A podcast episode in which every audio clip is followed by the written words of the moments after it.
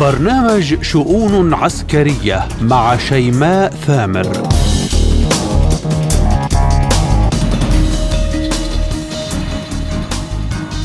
مرحبا بكم. بولندا تشعر بقلق محقق بعد دخول فاغنر إلى بيلاروس. تتقدم بطلب رسمي لواشنطن قائلة انشروا أسلحتكم النووية على أراضينا. والأخيرة تدرس تزويد كييف بالذخائر العنقودية. سلاح محرم دوليا استخدمته بالعراق ولم يدينها أحد بل صفق لها العالم بأسره. فلماذا تبيح لنفسها ما تحرمه على العالم؟ والسؤال الأهم أو قادر هذا السلاح على إنقاذ مشهد الفشل الغربي المستمر؟ حزب الله بمزارع شبعة وتل أبيب برعب دائم بعدما انطلقت صواريخ حماس من لبنان. الخط الأزرق نقطة توتر جديدة قد تكون شرارة الحرب. إسرائيل تستعد لإزالة قواعد عسكرية لحزب الله. فهل سيكون الصمت سيد الموقف أم للمقاومة رد من طراز آخر؟ ليس حبا بها بل لاستفزاز الصين. واشنطن تبيع تايوان معدات عسكرية بمئات الملايين من الدولارات. ومناورات عسكرية جمعت استراليا اليابان وأمريكا. رسائلها مبطنة ووجهتها صوب بكين. لملاحقة خلايا التنظيم الإرهابي عملية عسكرية واسعة انطلقت بمشاركة الجيش والحشد الشعبي شمال العراق وتحديدا بكركوك ما تداعيتها ونتائجها. كل ذلك وأكثر بحلقة اليوم من شؤون عسكرية عبر وكالة سبوتنيك الإخبارية بموسكو. اصحبكم بها أنا شيماء ثامر تفاصيلها بعد الفاصل. أكد رئيس الوزراء البولندي أن بلاده تقدمت بطلب رسمي لحلف الناتو لنشر أسلحة نووية أمريكية على أراضيها. جاء ذلك في ختام قمة المجلس الأوروبي. على الجانب الآخر أعلن رئيس هيئة الأركان الأمريكية مارك ميلي أن بلاده تفكر ومنذ فترة طويلة تزويد أوكرانيا بالذخائر العنقودية. بالحديث عن تلك الذخائر تندرج ضمن قائمة الأسلحة المحرمة دوليا كانت واشنطن استخدمتها بالعراق ولم تأبه لأحد. فهل تداوي أمريكا فشلها بالذخائر العنقودية؟ وما تداعيات استخدام تلك الذخائر؟ السؤال الأهم ما تداعيات نشر الأسلحة النووية؟ وهل اقتربنا من النهاية التي يخشاها الجميع؟ للحديث عن هذا استقبل معي عبر الهاتف الخبير العسكري العميد الدكتور أمين حطيط. أحييكم سيادة العميد بالبرنامج وبداية كيف نظرتم إلى تلويح واشنطن بتزويد كييف بالذخائر العنقودية؟ خاصة أن هذا التلويح جاء بعد فشل الهجوم المضاد الأوكراني. اولا ينبغي أن نذكر بأن القنابل العنقودية هي من الأسلحة المحرمة دوليا وإقدام أي جيش أو أي قوى عسكرية. لاستعمال هذه الأسلحة فإن ذلك يعني انتهاكها للقواعد والضوابط الدولية في الصراعات وفي استعمال الأسلحة. هذه النقطة الأولى التي ينبغي الإشارة إليها. النقطة الثانية أن إقدام الغرب على تزويد كييف بالأسلحة العنقودية يعني إقرار بشكل بسيط آه، بأمرين أساسيين، الأمر الأول أن الغرب يقتحم مجال الأسلحة المحرمة دوليا لمتابعة هذه الحرب التي استدرج إليها أوكرانيا ودفعها في مواجهة روسيا. النقطة الثانية أن الغرب بات يعلم أن الاقتصار في المواجهة على الأسلحة التقليدية وعلى الأسلحة المشروعة وعلى الأسلحة المألوفة في الصراعات بات بالنسبة له ميؤوسا منه أن يحقق النتائج المرجوة خاصة وقد لمس الغرب أن كل استراتيجيته في أوكرانيا حتى الآن فشلت. فاستراتيجيته لاقتياد روسيا لحرب استنزاف فشلت. استراتيجيته في الهجوم المباشر فشلت. استراتيجيته في الهجوم العسكري المضاد فشلت فشلا ذريعا. وفوق ذلك استراتيجية الدعم الدعم الخلفي والعمل من خلف الخطوط أيضا لم تحقق المطلوب. لكل ذلك نحن نستطيع أن نقول أن الغرب يتخبط في خسائره ويقتحم المحرمات الدولية من أجل أن يستمر في إطالة أمد الصراع ولكن لا يبدو أن الغرب مطمئن إلى نتائج أعماله وبالتالي تعتبر الأسلحة العنقودية إقرارا ماديا من, من الغرب بأنه فاشل في المواجهة وأنه يقتحم المحرمات في الاستعمال التسليحي. طيب سيادة العميد. اليوم بولندا تقدمت بطلب رسمي لنشر أسلحة نووية أمريكية على أراضيها. حجة بولندا أن موسكا نشرت الأسلحة التكتيكية في بيلاروس. أضف إلى تواجد مجموعة فاغنر هناك. أصبح السؤال ما الذي قد ننتظره بقادم الأيام؟ ما تداعيات ذلك؟ إن مشهد الميدان آه، بعين غربية يرعب أوروبا ويرعب أمريكا. هذا الميدان الذي يحمل كل يوم للغرب هزيمة جديدة وفشلا مؤكدا. لهذا السبب يجد الغرب نفسه أنه في التخطيط الاستراتيجي أو في التنفيذ التكتي آه، لا يحقق المبتغى المطلوب في مواجهة روسيا. آه، روسيا التي أتقنت حتى الآن إدارة معركتها وتغلبت على الكثير من المصاعب لتمنع أي انتكاسة لها في الميدان وتمنع الغرب من تحقيق أي إنجاز عسكري يعتد به. لهذا السبب يبدو أن الغرب يريد أن يهول بإمكانية اللجوء إلى النووي لأنه لا يحتمل الهزيمة الاستراتيجية. ولكن يعلم الغرب أن اللجوء إلى السلاح النووي هو نوع من انتحار لأن السلاح النووي الذي تملكه روسيا يفوق بأهميته كمية وفعالية. السلاح الذي يملكه آه، الحلف الأطلسي مجتمعا بدوله الثلاثين. لهذا السبب نحن نقول أن إقدام الغرب على نشر أسلحة نووية في بولندا سواء بطلب منها أو من غير طلب. إقدام هذا الإقدام على هذا العمل يعني تصعيدا للنزاع وإمكانية انزلاق نحو حرب نووية تبدأ تحربا بأسلحة تكتية ميدانية وقد تتطور إلى أسلحة استراتيجية. وعند ذلك السؤال الكبير الذي يطرح أي عالم سيبقى بعد حرب نووية شاملة سيادة العميد اليوم مسؤول بالاتحاد الأوروبي يدعو لتخصيص صندوق السلام في الاتحاد لدعم أوكرانيا يعني تغيير اسمه تحت عنوان صندوق دعم أوكرانيا من جهة أخرى الاتحاد الأوروبي نفسه أعلن قبل فترة أنه خزائنه فارغة بسبب دعم كييف ما الذي تسعى إليه أوروبا؟ كيف تكيل الأمور؟ يلمس الاتحاد الأوروبي بلمس اليد أن كل المساعدات التي قدمها لأوكرانيا. لم تحقق المطلوب ولم تحقق الانتصار لا بل أدت إلى إفراغ خزائنه من السلاح ومن الذخائر وإفراغ صناديق المال الأوروبية من محتوياتها. وفي المقابل يجد أن روسيا آه، متماسكة في اقتصادها قوية في مواجهتها ولا تثنيها المصاعب التي يختلقها الغرب ضدها آه، عن عن مواصلة المواجهة لتحقق الأهداف الاستراتيجية التي من أجلها ذهبت إلى أوكرانيا. على هذا الأساس الغرب الآن في نقطة حساسة وحرجة، فهو يعلم أن في أي لحظة آه، تتوقف فيها المساعدات والأموال الغربية لأوكرانيا فإن الحرب ستقف وستعلن روسيا انتصارها الاستراتيجي الأكبر.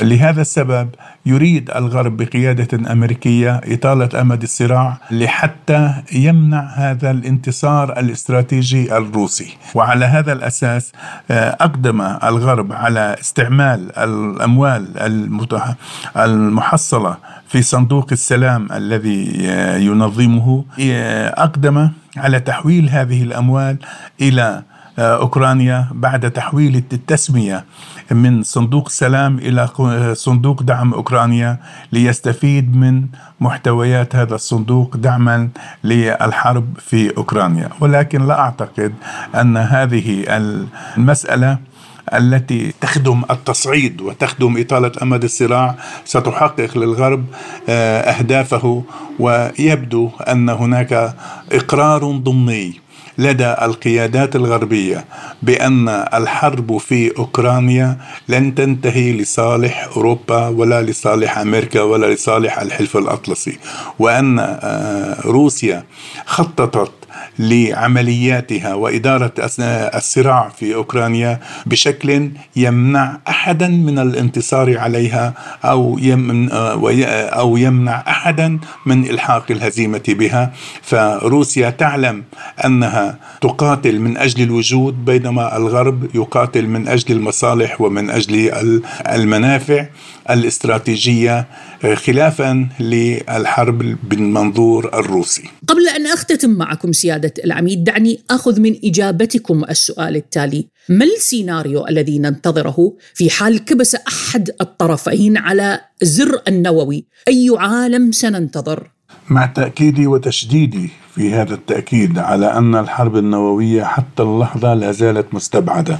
ولكن وانطلاقا من القول بأن فرض المحال ليس بمحال فإنني أعتقد أن إقدام أحد الأطراف النوويين على الضغط على الزر النووي فإن هذا سيستدعي ردا مواجها ومردا مقابلا وستدحرج الأمور وستكون المعمورة برمتها هي الخاسرة. قد يكون هناك خاسر أول وخاسر ثاني ولكن الجميع سيكون في دائرة الخسارة سواء من امتلك النووي وحمى نفسه به أو من لم يمتلك النووي وتضرر وتضرر من استعماله. الخبير العسكري العميد أمين حطيط شكرا لكم وحياكم الله. إلى قلق تل أبيب من تواجد حزب الله بمزارع شبعة منذ أن تمكنت حماس من إطلاق صواريخ المقاومة من الداخل اللبناني تل أبيب تشعر بخوف مستمر وقلق شديد القلق يأتي بسبب تواجد قواعد عسكرية لحزب الله بمزارع شبعة وعلى الخط الأزرق لتقرر اليوم إزالة تلك القواعد العسكرية ما هي تداعيات تلك الخطوة؟ وهل بالفعل قادرة إسرائيل على إزالة تلك القواعد؟ وإن حصل ما هو رد المقاومة؟ للحديث بشكل موسع دعوني أستقبل معي عبر الهاتف الخبير العسكري العميد ناجي الزعبي. أحييكم سيادة العميد وشكرا على تلبية الدعوة بداية. حزب الله بمزارع شبعة، تل أبيب بقلق ورعب تستعد لإزالة قواعد عسكرية للحزب.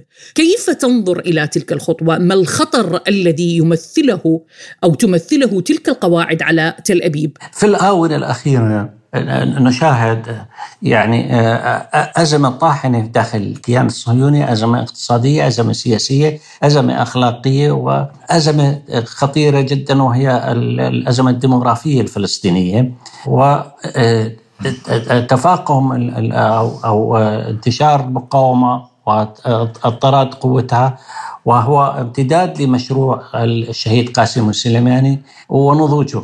بالطبع العدو الآن أصبح محاصر من الجنوب بغزة ومن الشمال بالمقاومة اللبنانية حزب الله ومن الغرب محاصر بصواريخ المقاومة اللبنانية اللي بتهدد الملاحة البحرية ولم يعد البحر المتوسط بحيرة صهيونية ولم يعد آه، العدو قادر على آه، أن يتصرف بالحرية السابقة بمثل الحرية السابقة. كما أن مطاراته في الداخل وعمقه الواهن معرض لصواريخ المقاومة التي تمتلك الصواريخ أرض أرض وأرض جو. والآن يبدو أنها تمتلك منظومة دفاع جوي. تشكل خطر على السيطرة الجوية المطلقة للعدو الصهيوني والتي كانت سابقا. بالتالي يعني أصبح حزب الله عباره عن هاجس أمني يهدد أمن العدو الصهيوني وهو يعني الهاجس الأمريكي الأول هو أمن العدو الصهيوني. ومن هذا المنطلق يعني يمكن تفسير نية العدو التخلص من القواعد العسكرية لحزب الله.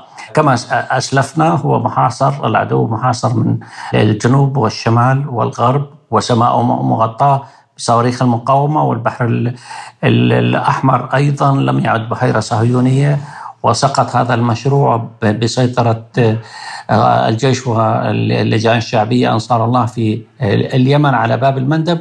بالتالي أصبحت الملاحة تخضع لإرادة الشعب اليمني اللي يعتبر جزء من منظومة المقاومة أحمر المقاومة وجزء من مشروع التحرر العربي إذا كل هذه المخاطر كما أسلفنا تشكل هاجس أمني وهاجس وجودي لهذا الكيان طيب سيادة العميد نصب خيام للمقاومة هل هذه كانت شرارة الغضب الإسرائيلي لتتخذ قرار إزالة القواعد العسكرية التابعة لحزب الله؟ المسألة الأخيرة اللي أود الإشارة إليها هو نصب المقاومة خيمته على محور مزارع شبعة والتي اعتبرها العدو تصعيد خطير في وجه الأمن الوطني الصهيوني إضافة لأنه يعتبر حزب الله أحد أهم أركان دعم المقاومة الفلسطينية بغزة والداخل فلسطين المحتلة الآن وفي الضفة الغربية وفي جنين ونابلس وكل هاي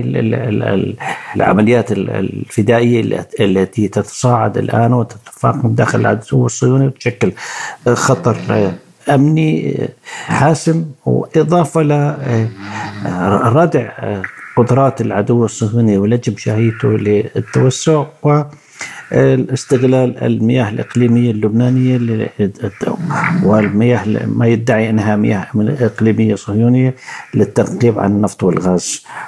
وعجزوا عن القيام بهذه المهام نظرا لخطر التدخل حزب الله في هذه العمليات. الخبير العسكري العميد ناجي الزعبي شكرا لكم وحياكم الله. للإجابة على كيف سيكون رد حزب الله في حال إزالة تل أبيب القواعد العسكرية. كان لنا حديث مع الخبير بالعلاقات الدولية والأمريكية الكاتب الصحفي ستيفن صهيوني الذي رد على هذا السؤال قائلا. محور المقاومة ابتداء من غزة مرورا بحزب الله في لبنان فسوريا وصولا إلى العراق وطهران هم يتخذون الحكمة من من مما يفعلونه. لا يأخذ لا يريدون أن يجروا المنطقة إلى حرب. إن كان الاحتلال الإسرائيلي ذلك لا ي... لن يعطوه ما يريدونه. لذلك الحكمة أن هم من يختار الوقت وقالها السيد حسن نصر الله إن حزب الله والمقاومة هي من تختار الوقت المعركة وهي من تبدأها وهي من تنتهي. ما تداعيات الم... ما تداعيات هذا التصرف؟ ما يفعله جيش الاحتلال. هناك قواعد اشتباك. وكانت المقاومة اللبنانية حزب الله والسيد حسن نصر الله آه واضح بشكل آه صريح إن أي تغيير في في هذه قواعد الاشتباك آه سيتم الرد عليها بشكل مباشر. هدد البارجة بالبارجة المدينة بالمدينة القرية بالقرية. ارضا فارغة استهداف لأرض فارغة سيتم استهداف ارضا فارغة. لذلك إن فكر بحماقة وإن عمل نتنياهو على جر كيان الاحتلال الإسرائيلي وفلسطين المحتلة بشكل كامل والمنطقة إلى حرب فسنرى هذه بوجهة نظري سنرى المنطقة بشكل كامل. اليوم المعركة لن تكون بين حزب الله وكيان الاحتلال الإسرائيلي إنما ستكون بين فصائل محور المقاومة بشكل كامل وكيان الاحتلال الإسرائيلي، أي ستكون؟ هناك عدة جبهات، جبهة الجولان لبنان وغزة وأيضا أراضي 48 أي هنا أتكلم عن نابلس والضفة الغربية وجنين وغيرها. لأن نرى فصائل المقاومة تتحرك وتشن عمليات بطولية في هذا في في جنين ونابلس. إلى تايوان. وافقت الولايات المتحدة الأمريكية على صفقة عسكرية بقيمة 440 مليون دولار لبيع تايوان معدات عسكرية. الموافقة الأمريكية تعتبر استفزاز صريح للصين التي يقوم جيشها بمحاكاة سيناريوهات عسكرية لحرب شاملة مع أمريكا. أضف إلى ذلك هناك مناورات عسكرية متكررة جمعت استراليا، اليابان وواشنطن. كل ذلك يمثل استفزاز للصين. ما تداعيات ذلك؟ ما هو رد الصين؟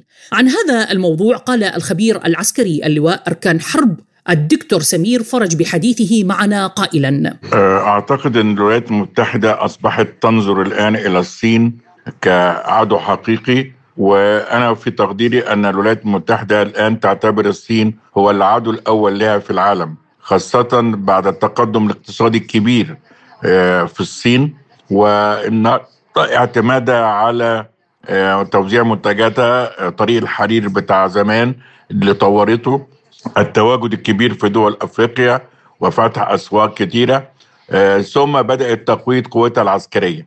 النهارده الصين هي القوة العسكرية البحرية الأولى في العالم وكده تخطط الولايات المتحدة. كل ده طبعا أزعج الصين وبالتالي النهارده أزعج الولايات المتحدة وبالتالي النهارده الولايات المتحدة بتقوم بدعم تايوان دعم عسكري جامد رغم إن أمريكا بتعترف أن الصين واحدة بمعنى إن تايوان ما زالت جزء من الصين. ولكن الولايات المتحدة بتحاول تستفز الصين في الفترة القادمة بما يحدث في تايوان وبإمدادها بلا الأسلحة المتطورة. كل ده بهدف إن في يوم من الأيام تقوم الصين بمحاولة غزو أو ضرب تايوان وإنت إحنا عارفين إن أي عمليات عسكرية بتضعف الاقتصاد الدولة. وبكده بيبقى ده هدم للاقتصاد الصيني وهدم للدولة الصينية. وده اللي بتعمله الصين أمريكا الآن. تقوية طبعا هذه الدولة طبعا بهدف طبعا استنزاف وإنها تحاول تستفز الصين من ناحية تايوان. وعشان كده أنا شايف إن هذا الموضوع هيستمر لفترة طويلة لأن هناك خوف من قوة الصين الاقتصادية وزي ما قلت العسكرية رقم البحرية رقم واحد في العالم فأعتقد إن ده هيستمر خوفا من تنامي قوة الصين في الفترة القادمة. إلى العراق عملية عسكرية واسعة النطاق انطلقت بمحافظة كركوك شاركت بها قوات الجيش والحشد الشعبي العمليات العسكرية تتكرر بالعراق لملاحقة تنظيم داعش الإرهابي منها ما يسفر عن مصادرة مضافات وأسلحة وذخيرة للتنظيم ومنها ما ينتج عنه الإطاحة بقيادات بارزة بتنظيم داعش الإرهابي. الخبير العسكري اللواء الركن عماد علو مدير مركز الاعتماد للدراسات السياسية والاستراتيجية علل أسباب القيام بعمليات عسكرية تحديدا بمحافظة كركوك قائلا. فأن المنطقة بالحقيقة منطقة جنوب غرب كركوك اللي هي وادي الشاي وادي زغيتون أو الخناجر هذه مناطق وعرة مناطق مستنقعات وأحراش تساعد على حرب العصابات يتخذها التنظيم كملاذات للاختفاء وانطلاق منها لشن عمليات إرهابية. هذه المنطقة بالحقيقة طولها أكثر من 72 كيلومتر بعرض يصل في بعض الأحيان إلى من 12 إلى 14 كيلومتر. ولذلك على الرغم من تواجد قواتنا الآن فيها لا تزال هناك بعض الجيوب تتم معالجتها في حال اكتشافها من قبل الجهد الاستخباري العراقي. العمليات الأخيرة بالحقيقة التي قامت بها قواتنا يعني قوات الجيش العراقي والحشد الشعبي في منطقة الدبس هي كانت رد على العملية التي شنها التنظيم أو قام بها التنظيم في بطلع حزيران الماضي في إحدى القرى القريبة من قضاء الدبس أو ضمن قضاء الدبس والتي أسفرت عن استشهاد عدد من الضباط وأحد المنتسبين في لقطة عسكرية. هذه المنطقة تحتاج إلى تفتيش وإلى أيضا تعقب لهذه المفارز الموجودة أما فيما يخص نتائج تلك العمليات وانعكاسها على تنظيم داعش الإرهابي أجاب علو قائلا العمليات العسكرية مستمرة سواء بالنسبة للقوات المسلحة العراقية الجيش الاتحادي وبالنسبة للحشد الشعبي جهاز مكافحة الإرهاب. إلى جانب الجهد الاستخباري وتطوره في ملاحقة وتحديد مواقع قيادات عناصر داعش في العراق وبالتالي تمكنت قواتنا الأمنية من القضاء على عدد من القياديين المهمين. وهذا انعكس بشكل واضح على قدرة التنظيم على التخطيط وعلى تماسك التنظيم وعلى عملياته الإرهابية ولذلك نشهد انحسار واضح في نشاط هذا التنظيم الإرهابي. اليوم التنظيم لا يستطيع شن عمليات منسقة واضحة تدل على قدرته على مسك أو البقاء في نقطة معينة على الأرض العراقية وهو يعتمد على مفارز يعني يصل عددها من اثنين إلى ثلاثة أو أربعة. يستثمر عملياته فيها القنص من بعيد أو الاشتباك من مسافات بعيدة وأيضا استخدام الكمائن أو العبوات الناشفة آه، ثم يضخم هذه العمليات من خلال وسائل الاعلام التابعة للتنظيم من أجل محاولة كسب وتجنيد عناصر آه، جديدة وإرسال رسائل بأنه لا يزال آه، رقما في المشهد الأمني العراقي. وهذا دل على شيء يدل على تراجع قدرات التنظيم نتيجة العمليات العسكرية العراقية المستمرة. في مختلف مناطق آه، التي آه، يحتمل تواجد عناصر بها ووفق معلومات استخبارية. قال معاون قائد عمليات كركوك وآمر اللواء السادس عشر للحشد الشعبي السيد نبيل عيسى البشيري بتصريح صحفي عن تفاصيل هذه العملية. بسم الله الرحمن الرحيم. اليوم بدأت عملية داخل كركوك تقريبا أطراف كركوك. كان هناك معلومات معلومات استخبارية أنه تسلل من قبل دواعش عددهم ثلاثة وكانت أكو متابعة متابعة كانت من قبل العمليات المشتركة في بغداد واليوم الساعة 600 كان هناك اجتماع وتم طوق هذه المنطقة التي يتواجد فيها هؤلاء الجردان الدواعش. كان الهدف آه، دخول إلى كركوك وقيام بعمليات إرهابية داخل كركوك الكل يعرف بأن العيد مقبل وبالمناسبة من هنا أقول لكل الشعب العراقي عيد مبارك إن شاء الله وكذلك لعوائل الشهداء وللمجاهدين وللحشد الشعبي وكذلك قواتنا الأمنية الباسل وكذلك الجيش العراقي البطل. عيد مبارك إن شاء الله كل عام أنتم بألف خير. اليوم كان هناك تنسيق وتعاون كبير بين قطاعات المتواجدة في آه، عمليات كركوك آه، الفرقة الثامنة آه، الأخ اللواء صالح لواء ركن صالح كان متواجد معنا من من من اللحظة الأولى في بدء العملية. وكذلك لواء 16 حشد الشعبي ومشاركة من بقية ألوية المتواجدة الحشد في المنطقة. فتمت العملية بنجاح وتم قتل ثلاثة عناصر من الدواعش. وكانت آه، من الناحية الأمنية تعتبر هذه عملية نوعية ولدينا لدينا عمليات استباقية في الأيام القادمة. آه، وللعلم أن قبل يومين كان هناك عملية وضربة جوية في منطقة الرفيع وكان النتيجة بقتل داعش عدد اثنين في منطقة الرفيع. واليوم هذه العملية بقتل ثلاثة من الإرهابيين. وستستمر هذه العمليات إن شاء الله حتى يأمن الأمن في آه، كركوك وفي أطراف كركوك. وهذه العمليات دليل على يقظة القواتنا الأمنية بكل أصنافها جيشا وحشدا وشرطة الاتحادية. وكذلك خلية الصقور كان حقيقة كان له دور كبير في هذه العمليات. وجمع المعلومات فالحشد الحمد لله مع التنسيق مع الفرقة الثامنة حقيقة تم بنجاح هذه العملية وقتل هؤلاء الثلاثة كانوا كان الهدف منهم أنه يتسل يتسللوا إلى داخل كركوك وقيام بعمليات إرهابية. فنقول لأهلنا في كركوك أن قوات قواتنا الأمنية آه، متواجدة في هذه القاطع وسيدافع عن أمن كركوك في أطراف كركوك وفي داخل كركوك وإن شاء الله ستمر هذا العيد بكل خير وسلام. إذا تتابع الأمور آه، ستجد أن هناك أكثر من 25 داعش خلال هذه الفترة خلال هاي ثلاثة أشهر أنه تم قتلهم. هذا يعتبر إنجاز كبير في هذا القاطع. وهذا دليل على أن قواتنا الأمنية تتابع يعني بدقة كل ما تجري من آه، تسلل داعش في القاطع. فالكل يعرف يعني أنه آه، خلال هذه الفترة تم قتل ورصد الدواعش. صحيح كان عندنا شهداء قبل عشرة أيام من الجيش العراقي ولكن اليوم هو الثأر لهؤلاء الشهداء وكذلك ثأر وهدية لعوائل الشهداء. إلى هنا. أصل وإياكم مستمعينا الكرام لختام حلقة اليوم من شؤون عسكرية. رافقتكم بها من وراء الميكروفون محدثتكم الدكتورة شيماء ثامر. شكري لضيوفي كل من الخبير العميد أمين حطيط الخبير العسكري العميد ناجي الزعبي الخبير بالعلاقات الدولية الأستاذ ستيفن صهيوني اللواء أركان حرب الدكتور سمير فرج واللواء الركن الدكتور عماد علو.